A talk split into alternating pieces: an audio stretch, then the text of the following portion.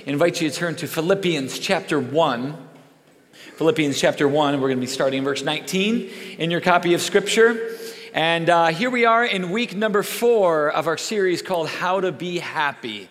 And we're talking about how to find true joy in a culture of negativity. And do we need this message in our culture right now? Is anybody else feeling the weight of all the negativity that you see and the bantering and bickering and fighting and the just angst that seems to pop up everywhere you turn?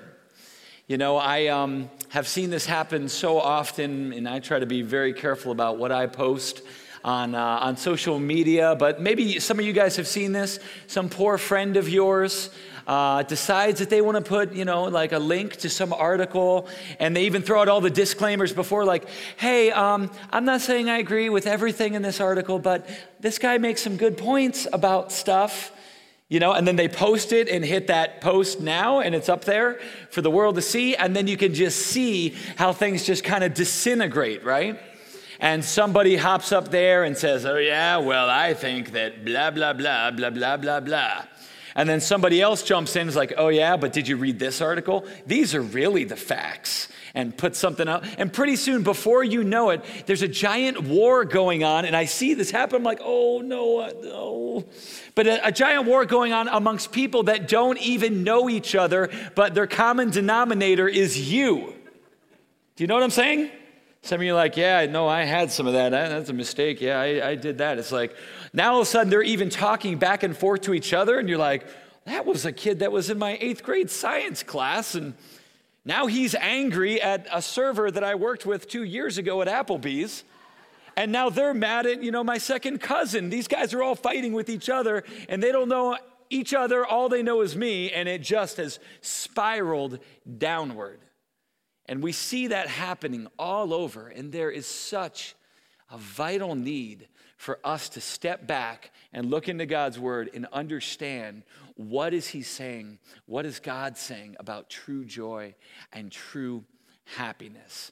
So last week, Brian ended with the phrase there in verse 18 that says, I'm going to rejoice whether in pretense or in truth, Christ is proclaimed, in that I rejoice. And you can see if your Bible is anything like mine, there's kind of a break in the paragraph.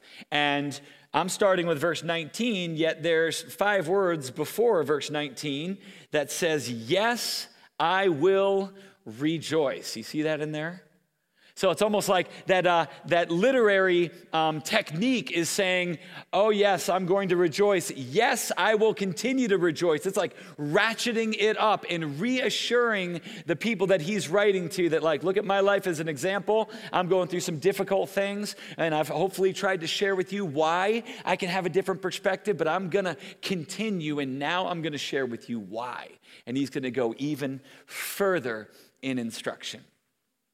Now, the danger for us here this morning, anytime we start talking about this, is we can make something that's so incredibly complex seem trite and cheesy. Do you know what I mean? Like maybe when you even saw the title of this, like How to Be Happy, or maybe you grew up somewhat like I did, kind of steeped in the Christian subculture in my formative years, where we learned a lot of songs as little kids in Sunday school that would cause you to think that joy just comes really easily, like it's some never-ending stream of goodness, right? I've got the joy, joy, joy, joy down in my heart. Where?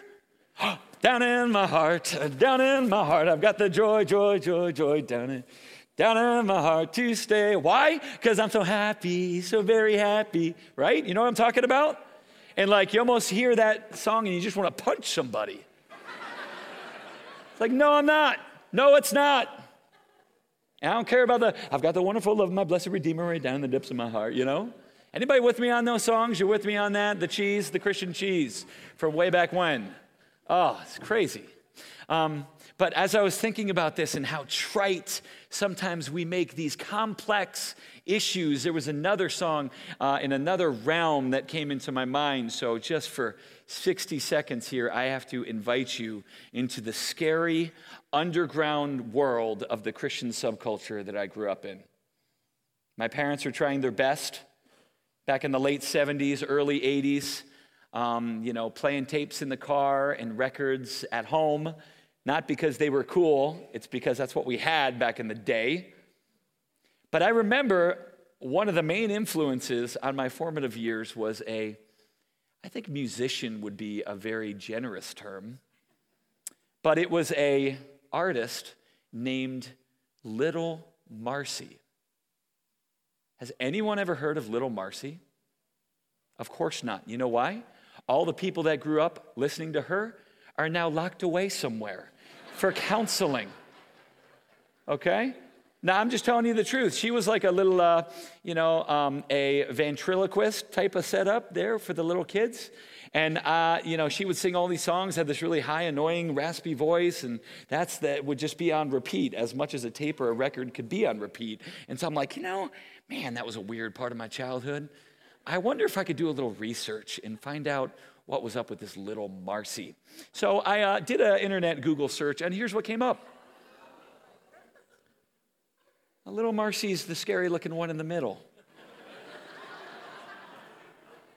And apparently her owner there next to her and some other random child that was forced to listen to all of this. But this was Little Marcy back in the late 70s, early 80s, apparently. Go ahead to the next slide. There's, if you really like Little Marcy, you could get your own Little Marcy doll as well to, just kind of perch up there and creepily look at you. Little Marcy apparently needs a lesson in modesty, too. I don't know if you noticed that. But yeah, this was the image that is just burned here. So please, can we get it off the screen? Lest we have nightmares. Thank you. But the point is, Little Marcy sang a song that said, happiness is to know the Savior. Do you guys know this one?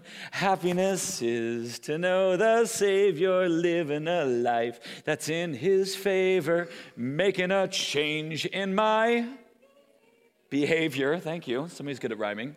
Happiness is the Lord. Real joy is mine, no matter if the teardrops start. I found the secret. It's Jesus in my heart. That's the songs that I grew up on. And I don't mean to mock the concept, because the concept is good. It's true, but it's trite. It's correct, but it's cheesy. It's significant, but it's way too simple. And as we continue in this message, I want us to understand here this morning that there is a big risk when we try and package things like this. There's a weightiness to this place and to humanity, because I know what's going on with many of you. Several weeks ago, I shared with you that I spent some time in a very unique place that was dark and dingy, and I wanted to focus on God and get away from all the distractions. And similar to Paul, as he, in these first several verses, when he was there imprisoned in some sort of house arrest type of situation, some people say even for 2 years, okay? And other situations where he was, in a little bit more of a prison jail cell type of setting. Over and over and over again, you see that Paul, when he's in those moments of silence, continually people's circumstances and the trials of these people that he loves that they're going through, those are what comes to his mind. And when I was down there for a span of 6 hours just in silence and waiting on God and quieting myself and listening to God, there were many of your faces and your situations that I know of that came to mind. So we recognize the weight of what people are carrying. There's a weakness that needs to be reconciled. There's fears that need to be followed up on. There's a response that needs to be galvanized. And there's a reality that needs to be realized for many of us, that there are no easy answers or trite answers. These are difficult circumstances. So that's where we dive into Paul here in in verse 19. And essentially how we've crafted the message is two very simple things, two very simple responses that Paul had that allowed him to say, hey, you know what? It doesn't matter what my circumstances, I've got a happiness and a joy that overrides that. Two responses that Paul says. And the very first one is this. He says, I need help. How can I overcome? How can I continue to rejoice? Well, I actually want to come up with the statement that says, I can't do this alone. I need your help. And there's two ways that this is accomplished here in verse 19 and 20. Let's go ahead and open the text and start to read. Paul says, for I know that through your prayers and the help of the Spirit of Jesus Christ, this will turn out for my deliverance, as it is my eager expectation and hope that I will not be at all ashamed, but that with full courage, now as always, Christ will be honored in my body, whether by life or by death. He notices two things there. The first thing he says, I need help. First thing he says, here's how: through your prayers. Now, Paul just got done telling them, hey, I want you to know something. There's communication going on here. I want you to know that even though it's been hard for me and I've been chained up, the gospel has exploded. This message has spread. I want you to know that. I want you to be aware of that. I want you to celebrate that. Think about this. Though the messenger may be bound in chains, the message cannot be bound. That's what Paul's saying. Did you catch that wordplay? What about this one? Caesar's chains actually released the power of the gospel. So whereas he thought, if I just tie him up, if I just set him away and he's imprisoned, that's going to squelch this whole thing, those chains actually released the power. Think about that in your own life. Ryan talked about chains last week and things that are weighing you down and difficulties and struggles. What if those actual chains meant to hold you down released in your life the power of the gospel? Pretty incredible. But the very first thing that Paul mentions about, hey, I need help, I can't do this alone, is one thing that maybe for some of us, we never even get to this point in our lives. Because Paul's saying, I need help. You know why? I want you to know, Philippians, your prayers have been incredible for me and an encouragement for me. Some of us in our pride never even get there. Maybe it's life group, maybe it's some other setting. Hey, anything I can pray for you about? Chirp. Chirp. And you think it's a little bit humbling in a way to pull somebody aside or even to stand up at life group or amongst other Christian friends and say, hey, could you guys do me a favor? I really need you guys to pray for me. I need your help. I've got this burden. I've got this fear. I've got this anxiety. I've got this thing that's tearing me to shreds inside, and I can't do it alone anymore. I need you to pray for me. Paul's like, I'm not afraid to say that. I need your help. So a matter of fact, it's been such a huge encouragement, Paul says, to know that you have been praying me. And oh, as a matter of fact, I'm praying for you. And in those moments of silence, I think about you and you come to mind, and you're the ones that I thank God for over and over. Every time that I think of you, I pray for you, and my love overflows for you and everything else that we've seen in these first 18 verses of this chapter. Do you have that kind of stature in your spiritual relationship with other people?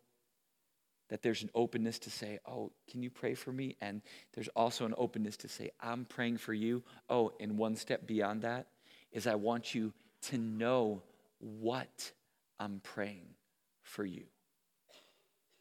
And here's where Paul does such an amazing job, because to the Philippians and to the Ephesians and lots of other groups of people that he wrote to, they were giant churches, not even giant, some of them very small churches that came together just like this with people of all ages just like this who gathered together as somebody would read, here's what Paul is saying to you. And they would read the actual prayers that Paul wrote as part of Scripture. Here's what I'm praying for you. that the eyes of your heart may be open. And I just pray that your love would abound more and more and all these different great things. He wrote out his prayers. What if we established a culture in this body of believers that said, you know what? I'm going to be praying for people that I know need it. And you know what's deeper than that? I'm going to let them know what I am praying for them. And so you grab your phone and you're like, hey, Jimmy, text message to Jimmy. Hey, man. I just want to let you know, I know what you're going through. I know it's difficult, but man, God's going to be there for you, right? Philippians 1, verse 6, he who began a good work in you is going to be faithful to complete it. I love you, man. You're my brother, and I'm going to be praying for you, and I'm praying that you remain strong. And then you check it to make sure that the spell check didn't let you down, and then you send it. But man, what if we developed a culture of that, praying for each other, letting each other know that we were praying for each other and being prayed for? Paul said he needed that desperately. The second piece of it is not just prayers. That's not the only way that he needed help, right? But he says later on here in verse 19, through your prayers and the help of the Spirit of Jesus Christ. Now catch this. In the original language, it is structured in such a way that these two things are intricately connected. So it's because of the prayers that the power of the Spirit of Jesus Christ is making a difference in Paul's life. Prayer and power are interconnected. So without the prayers of these people, Paul wouldn't be as powerful. He wouldn't be able to stand up to authority with confidence and have this kind of eager expectation and have this joy in his life if it wasn't for the prayer of other people. And that's huge for us this morning. I also want to point out something else to you. There's a unique literary device that's used in here as Paul's writing that maybe we wouldn't pick up on. But he drops certain hints about things, certain words that undeniably people as part of his audience would connect with and remember what he's talking about, okay? The equivalent would be if I said something like, Charlie bit me. Charlie bit my finger. Ow, Charlie. Anybody know what I'm talking about? Some of you guys are like, this guy is insane. That was a YouTube thing a couple years ago, right? With little kid and his brother, and it was adorable. Or if I said something like, catch me outside, how about that? Some of you are like, I really have no idea what you're talking about. Well, look it up. It's quite humorous. So why am I throwing those things out? Because for many of you, for some of you, you're like, that immediately connects something. You know what I'm talking about. It's a cultural reference. It's some sort of historical reference that perhaps we have in common. And what I'm telling you right here in Philippians chapter 1, Paul's dropping little hints to people to encourage them because he's referencing some other things in the past that they knew about. And you think about Paul right now where he says, hey, you know who's with me right now? You're praying for me, and that's great. But you know who's with me right now? The Spirit of Christ is here with me. I'm not alone. Remember, Paul's house arrest here, this imprisonment, was approximately 2 years. He was put in here under false charges, unfairly. Who else do we know of in the history of Scripture that was imprisoned, ironically, for about 2 years and was put there under false charges, unfairly? Who are we talking about? Anybody? Joseph.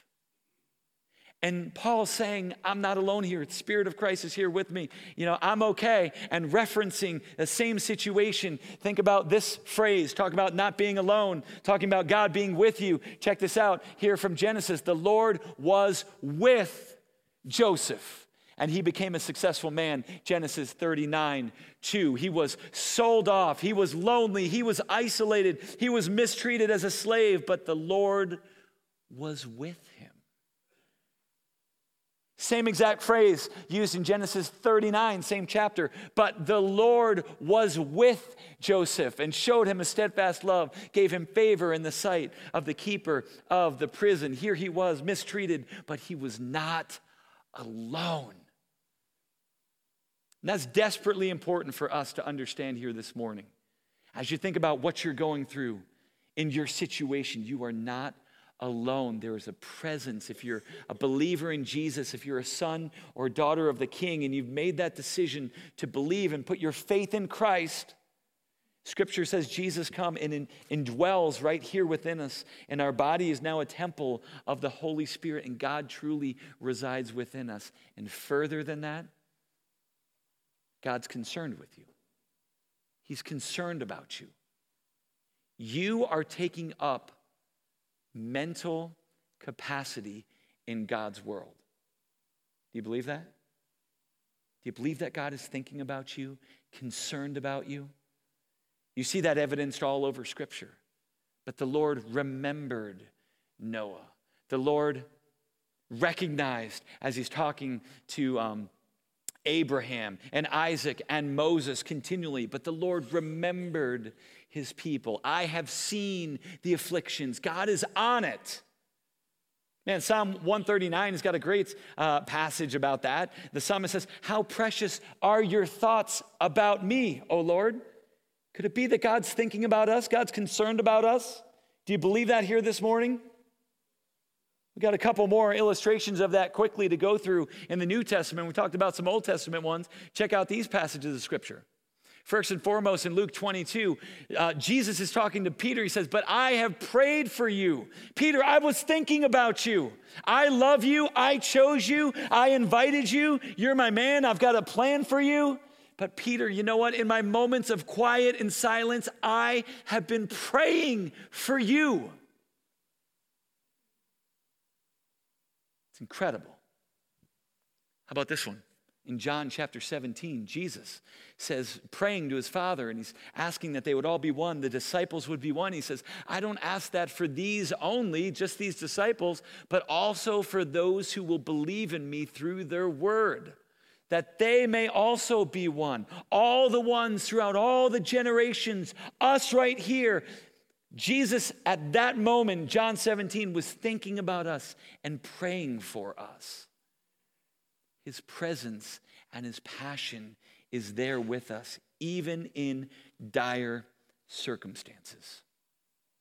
One other echo in here that I want to mention that's really fantastic, not just the whole elements of Joseph and being the presence and all of that, but beyond that, he says, is talking about this whole idea in here of like, I have eager expectation of my deliverance.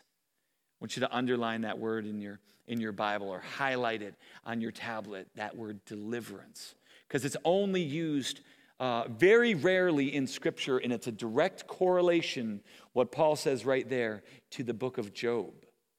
That same word, deliverance, the Hebrew equivalent. Incredibly powerful, incredibly rare. And when those readers heard that, they would recognize that he was talking about Job for sure. And listen to this passage where Job, after all the things that he had gone through, says, "Though he that is God, though he slay me, though he decide my life is not worth living anymore, though he slay me, yet I will hope in him. I will surely defend my ways to his face, because indeed this will turn out for my deliverance, for no godless person can stand before him." And that's the foreshadowing of this incredible passage that's going to come next. Though he slay me, no matter what happens, I will ultimately be rescued. Incredible. Second thing that we want to recognize here starts with the next passage. Not only are we, saying that I need help, but the second thing that I want you to write down is Paul's heartbeat. Paul's attitude says, "I am here for you. I am here for you." Not in the cheesy, relational, like love song way, like, Bon Jovi, "I'll be there for you. These 5 words I swear to you. When you breathe, I want to be the air for you." He's turning into molecules? Like, what are you talking about? Not the cheesy, like, "Hey, we're going to be friends forever, man." Like, "Hey, I'm always going to be here for you. Hey, you can always rely on me. You can count on me. Like, yeah, man, I'm always going to be the shoulder you can lean on." Throw all that stuff away. Paul's saying, "No, I am here," meaning literally on this earth, I'm existing for you. Not an emotional reliance, but as an example, and bigger than that, as a teacher and as an impactor, to bring as many of you as possible with me into God's glorious kingdom. I am here existing for you. Let's read the passage. Verse 21, he says, "For me to live is Christ, and to die is gain. For if I am to live in the flesh, to be here, that means fruitful labor for me. Yet which shall I choose? I cannot tell. I'm hard pressed between the two. My desire is to depart and be with Christ, for that is far better. But to remain in the flesh here is more necessary on your account. So convinced of this, I know that I will remain and continue with you all for your progress and joy in the faith." And we'll stop right there. Do you see what's going on here? Paul, in this incredible passage, centered around this phrase, "For me to live is Christ." He's here with me. I recognize that, but I want to go be with him. To die is gain. To be with Jesus, that would be fantastic. But indecision is clouding me right now. I always joke around with Becca, you know, when we're driving along the road and there's a squirrel in the middle of the road. You ever experience this? I'm like, you know what kills squirrels? Indecision. Right? You ever notice that? Like, I'm going to go, no, I'm going to go, no, maybe I'll sit here for, oh, no, I'm going to go this way. It's like they can't make up their mind and they end up going to squirrel heaven because they can't just make up their mind. And Paul's like, well, I don't know. I mean, to go and be with Jesus, that's going to be great. That's really what I want. That would be far better. But at the same time, to stay down here is going to mean fruitful labor for me. There's a lot of work left to do. You really need me. So which is better? I cannot choose. I'm just kind of caught in between this. They're both great options. And that's what his attitude was. Gospel spreading, impacting, that's going on down here. Glory, worship, freed from this body, that's going up there. Both of them are good. Both of them are needed, and I don't really know which one I'm going to do. What an incredible attitude he had. I want you to think about this illustration. Not too long ago, I was on a vacation, and we... It was by the beach, and anytime we go to those types of settings, I always want to go fishing. Like, not just off the shore, that's great, but I want to get some big fish, you know what I mean? So we were at this place, and I was checking in, and there was a very well-dressed gentleman who spoke very good English. And he's like, "Hey, you want to go charter fishing?" And I'm like, yes. Okay, well, here's what we can do. He's showing me his nice picture book with all these great-looking yachts and all this stuff. And he's like, "It's only $100 for 4 hours of charter fishing on this boat way out there, you know, looking for swordfish and all this stuff." And I'm like, well, that's an awesome deal. "Becca, would you like to come with me?" "No." "Any of our other friends, please, can you guys come with me? It'll be so much fun." "No." "What if I pay for you? Would you come then?" "No." Okay, fine. So I go by myself, and I should have known I was in trouble when I'm out there at 7 a.m. and the van comes from the fishing charter place in another country to pick me up, and I go in. Driver doesn't speak English. All he speaks is Spanish. All the other people on the trip, they're from Russia. I'm like, "Hey, guys, how you doing?" And they start speaking in Russian. I'm like, "Oh, where are you guys from?" "Russia." "Oh, okay. I'm from the United States." They're like, "USA, go Trump." I'm like, yeah. It's kind of a long conversation, but "Hey, Trump. They start calling me Trump. I'm like, I am not anything like Trump. Let's go fishing.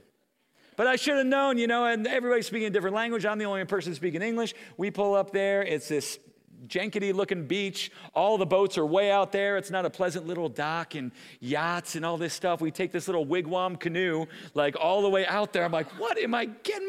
Nobody even knows where I am. I'm like, I got no phone. I got nothing, you know, and this boat looks like, you know, remember Gilligan's Island, what that boat looked like, all, like, beat up? That was the one that we went on. I'm like, oh, good heavens. So there's no ladder. They're pulling me up by my leg, you know. It's a disaster. It was cold, you know, the boat's, it's like not fun, and it starts to rain in like an hour and a half. It's crazy. I'm like, this is the worst idea ever.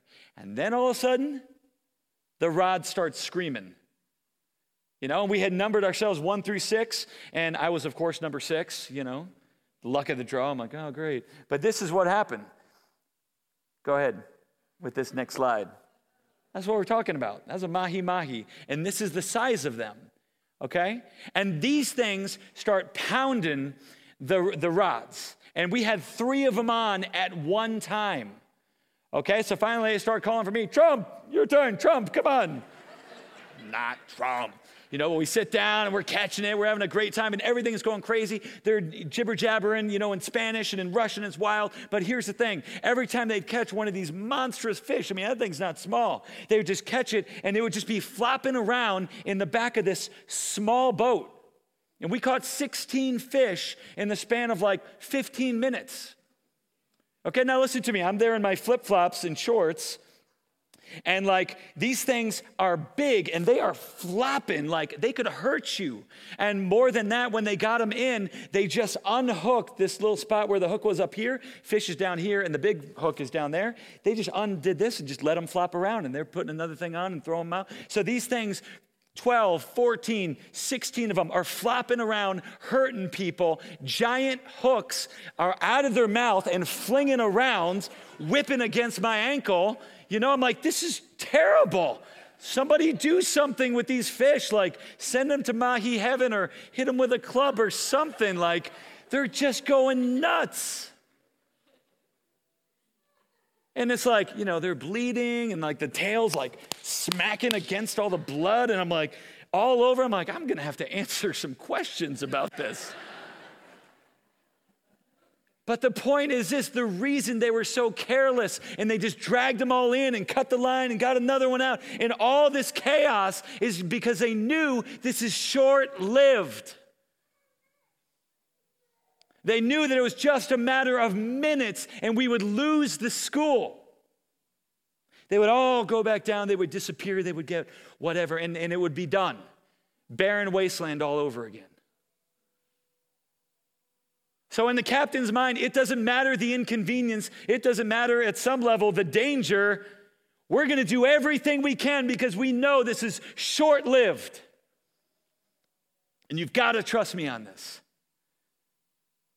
And so I was thinking about that, and I was thinking about Paul and kind of his attitude. Take that silly illustration, multiply it by about 1,000,000, and you could see the element of where Paul was okay with still living. He said, you know what? I'm going to have eternity with God, and that's going to be great, man. To die is gain. I'm not afraid of that. I can't wait to see him. I'm eagerly expecting that I'm not going to be ashamed. I can't wait for that. But God, if you want me to, I'll still stay here. I'll live for them. I am here existing day by day, minute by minute, hour by hour, week by week, not for me. I'm not existing for me. You, by the way, are not existing for me. Paul's saying, I am living for you. And I know the time is so short. I know we've got to work hard. I know it's going to be inconvenient. I know it's going to be messy. I know it's going to be dangerous, but I don't care because I want to get as much accomplished in this short life as I possibly can. So I just want to close just with one verse here. You know, verse 26, Paul says, hey, why am I doing all this? So that in me you may have ample cause to glory in Christ Jesus, because of my coming to you again. I can't wait to come to you, and as I've always been before, I'm here for you. You've prayed for me. You've strengthened me. You've allowed me to get through. So now I'm here for you. I'm existing for you. And what does this life mean? Underline this phrase in verse 22. If you don't get anything else from the whole entire talk, get this. Verse 22, he says, hey, if I'm to live on in the flesh, that means fruitful labor. Labor, underline that right there. Fruitful labor. Paul's saying the reason I'm existing, the reason I'm here is so that I can share the fruit of God, the fruit of Christ, the fruit of the Spirit with a lost and dying and hungry world.